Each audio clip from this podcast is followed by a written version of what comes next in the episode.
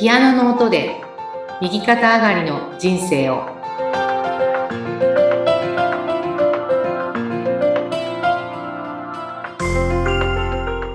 皆さんこんにちは。きつねコンミです。こんにちは、ナビゲーターの山口智子です。どうぞよろしくお願いします。お願いします。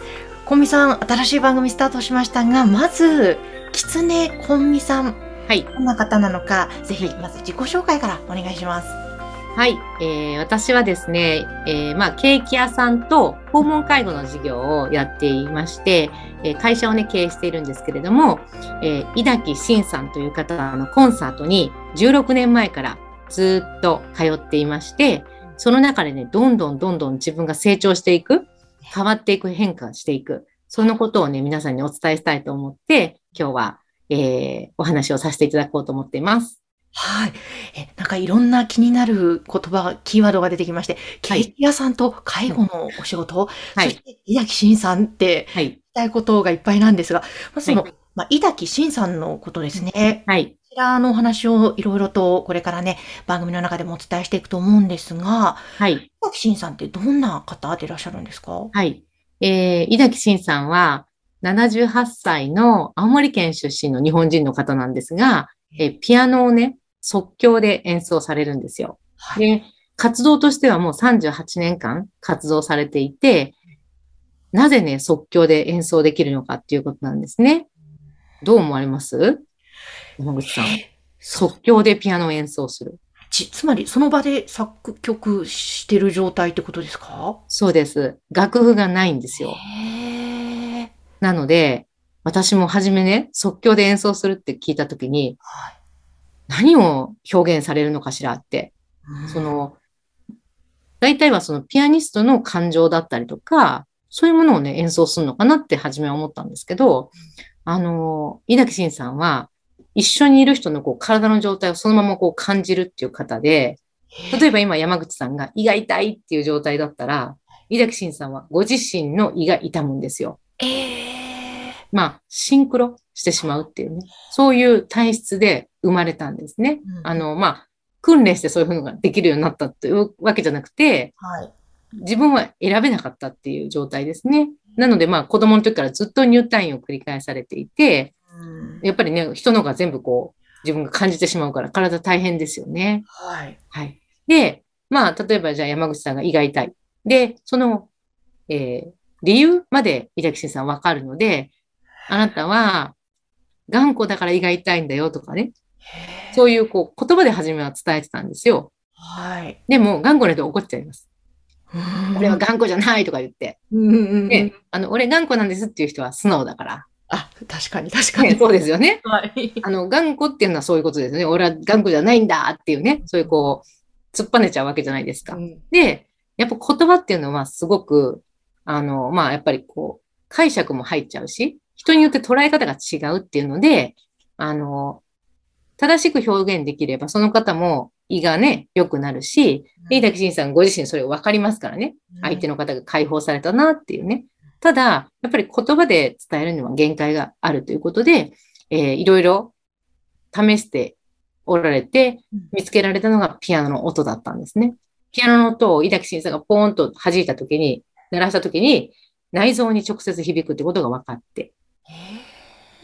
で、それが、えー今38年間、コンサートで、だから来られた皆さんの命が楽譜っていうふうにおっしゃってます。お客様の命が楽譜。そうです、そうです。はい。えっと、初めて聞くんですけども。で、そうですよね。コンサートがあるんですね。そうなんです。もうあの、まあ、20カ国以上で多分、あの、外国はね、なさっておられて、今はね、外国出れないので、日本国内ですけれども、うん私も10カ国以上一緒に行かせてもらいました。えはい。ー、いやー、すごいです。保育不思議ですけども。不思議ですよね。じゃあもう本当に毎回毎回コンサートごとに全く違うわけですね。そうです、そうです。はい。同じ音はもう二度とないですね。え、こまあれは、あうんそのコンサートに聞かれた方は、はい例えばお体が悪い方とか、きっといろんな方がいらっしゃるんだと思うんですけども、はい。その後、なんか、どう、どうですか？いろんなお声、反響はすごいんじゃないですか？そうですね。本当にあの、まあ、本当にね、いろんな方がいらっしゃいますね。で、まあ、えーその方のそのものが分かりやすいっていうか、分かるようになってきますので、あのーまあ、いい状態の方はいいことが分かってきたり、やっぱり自分がね、普段は抑え込んでるようなものがこう出てくるようなこともありますから、本当のことが分かってくるっていうような状態が起こります。ね。はい。えそうすると、い小西さん、これは、この番組ではその、井崎慎さんのことを中心にということで、はい。番組自体はどんな風な番組にしていきたい、どんな方に聞いていただきたいって思ってらっしゃるんですか？そうですね。あの、まあ、私は16年前に出会って、その、出会う前と出会った後っていうのをね、大きく考えたときに、じゃあ何が変わりましたかっていうことなんですけども、出会った後は、あの、自分の限界をどんどん突破できるっていうような感じなんですよ。へえ。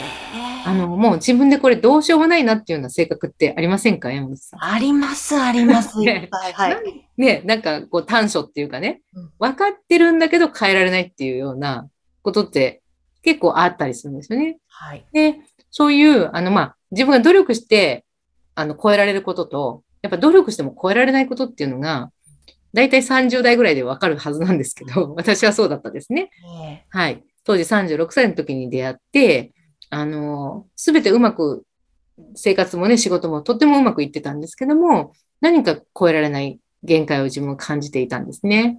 それが、えー今は、どんどんどんどんね、こう山を登っていくかのごとく、か、自分が変わっていけるんですよね。へえ。それは、頑張って変えなきゃとかそういうことではない？そういうことではないです。もちろん、あの、生きていればいろんな問題がありますね。はい人間関係だったり、お金だったり、仕事だったりね。うんで、あの、バラ色の人生が始まるっていうことではなくて、やっぱり何か問題が起こった時に、取り組んで自分が変わることでどんどんそれがね、解決していくっていうようなことが起こりまして。で、今はなんかこう、夢にも見ないような生活を私はしてるんですね。一番大きく変わったのはどのあたりですか？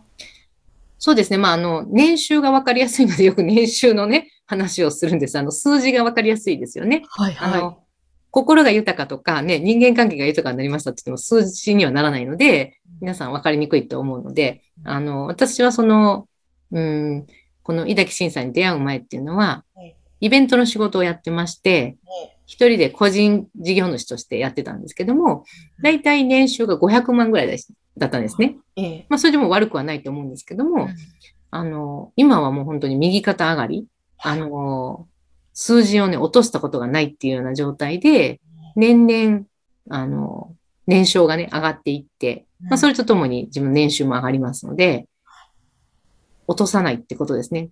前の年を超えていける。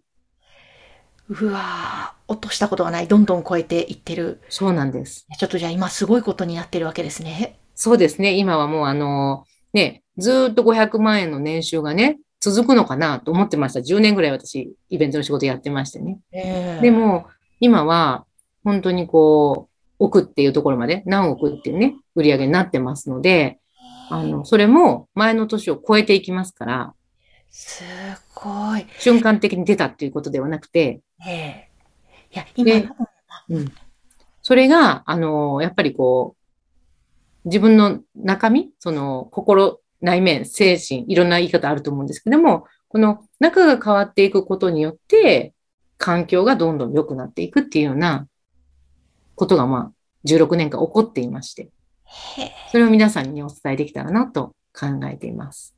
いやー、すごく気になる。今、多分分かりやすいから数字ということでお金のことを説明してくださったんだと思うんですが、今内面っておっしゃってましたよね。つまり、それとともに心の豊かさとか人間関係の豊かさも、おそらく、コンミさん、同時にもう前の年超え超えされてるんじゃないかなってちょっと私イメージしたんですが、もうそのあたり含めてのおはい話、わー、つまり人生右肩上がり、そうです。この、まあ、タイトル通りですね。うーん。わあ、なんか聞いてる方にこんな風になっていただきたいな、こんな風な受け止め方してくれたらな、みたいな思いってありますか、そうですね。まあ、もちろんね、やっぱりピアノのコンサートはオンデマンドでもありますし、ね、あの、東京、京都、仙台、盛岡、まあ、この4拠点ぐらいで、あの、会場での生でね、聞いていただくこともできますので、ぜひご参加いただいて、まずご体感いただきたいなと思いますし、で、でなぜ私がじゃあこうやってね、お伝えしているかっていうと、お一人ずつの感受性とか人間性がね、豊かになっていけば、その方がなさっていることがもっともっと広がると思うんですよね。例えば山口さんのお仕事だったら、人のね、インタビューをなさったりして、こう、いい情報をお伝えするっていうのが引き出すっていうようなお仕事かなと思うんですけれども、山口さんの能力が上がればですね、一緒にななさる方々はもっともっとこう大きく広げていけることができる。だから、お一人ずつの能力が上がっていけば、世の中はもっと早く良くなっていく。そしてそれが、やっぱ子供たちのね、夢にもつながっていくのかなと感じるんですよね。大人がね、やっぱり生き生きと、あの、こんなにね、生きてて楽しいよと。そしてね、今私50代ですけれども、60、70、80になった時に、もっと楽しくなって、もっと幸せになっているっていうね、うん、そういうことを、あの、やっぱり子供たちにも見ていただきたいし、あの、であればね、大人になったらもっとこんなことしたいなっていうふうに、自然にそういう気持ちになるかなと思うんですよね。だからまずは私たちが、まあ私自身は、えー、30代の時よりも今の方が本当にまあ全てが充実していますし、あの、思い通りというよりは思ってる以上のことが起こっていますから、はい。60、70、80と楽しみにしてます。うわもう私、コンミさんについていきます。リスナーの一人として、ちょっとぜひこれから番組よろしくお願いいたします。はい、よろしくお願いいたします。皆様もこれからの番組配信楽しみにしていてください。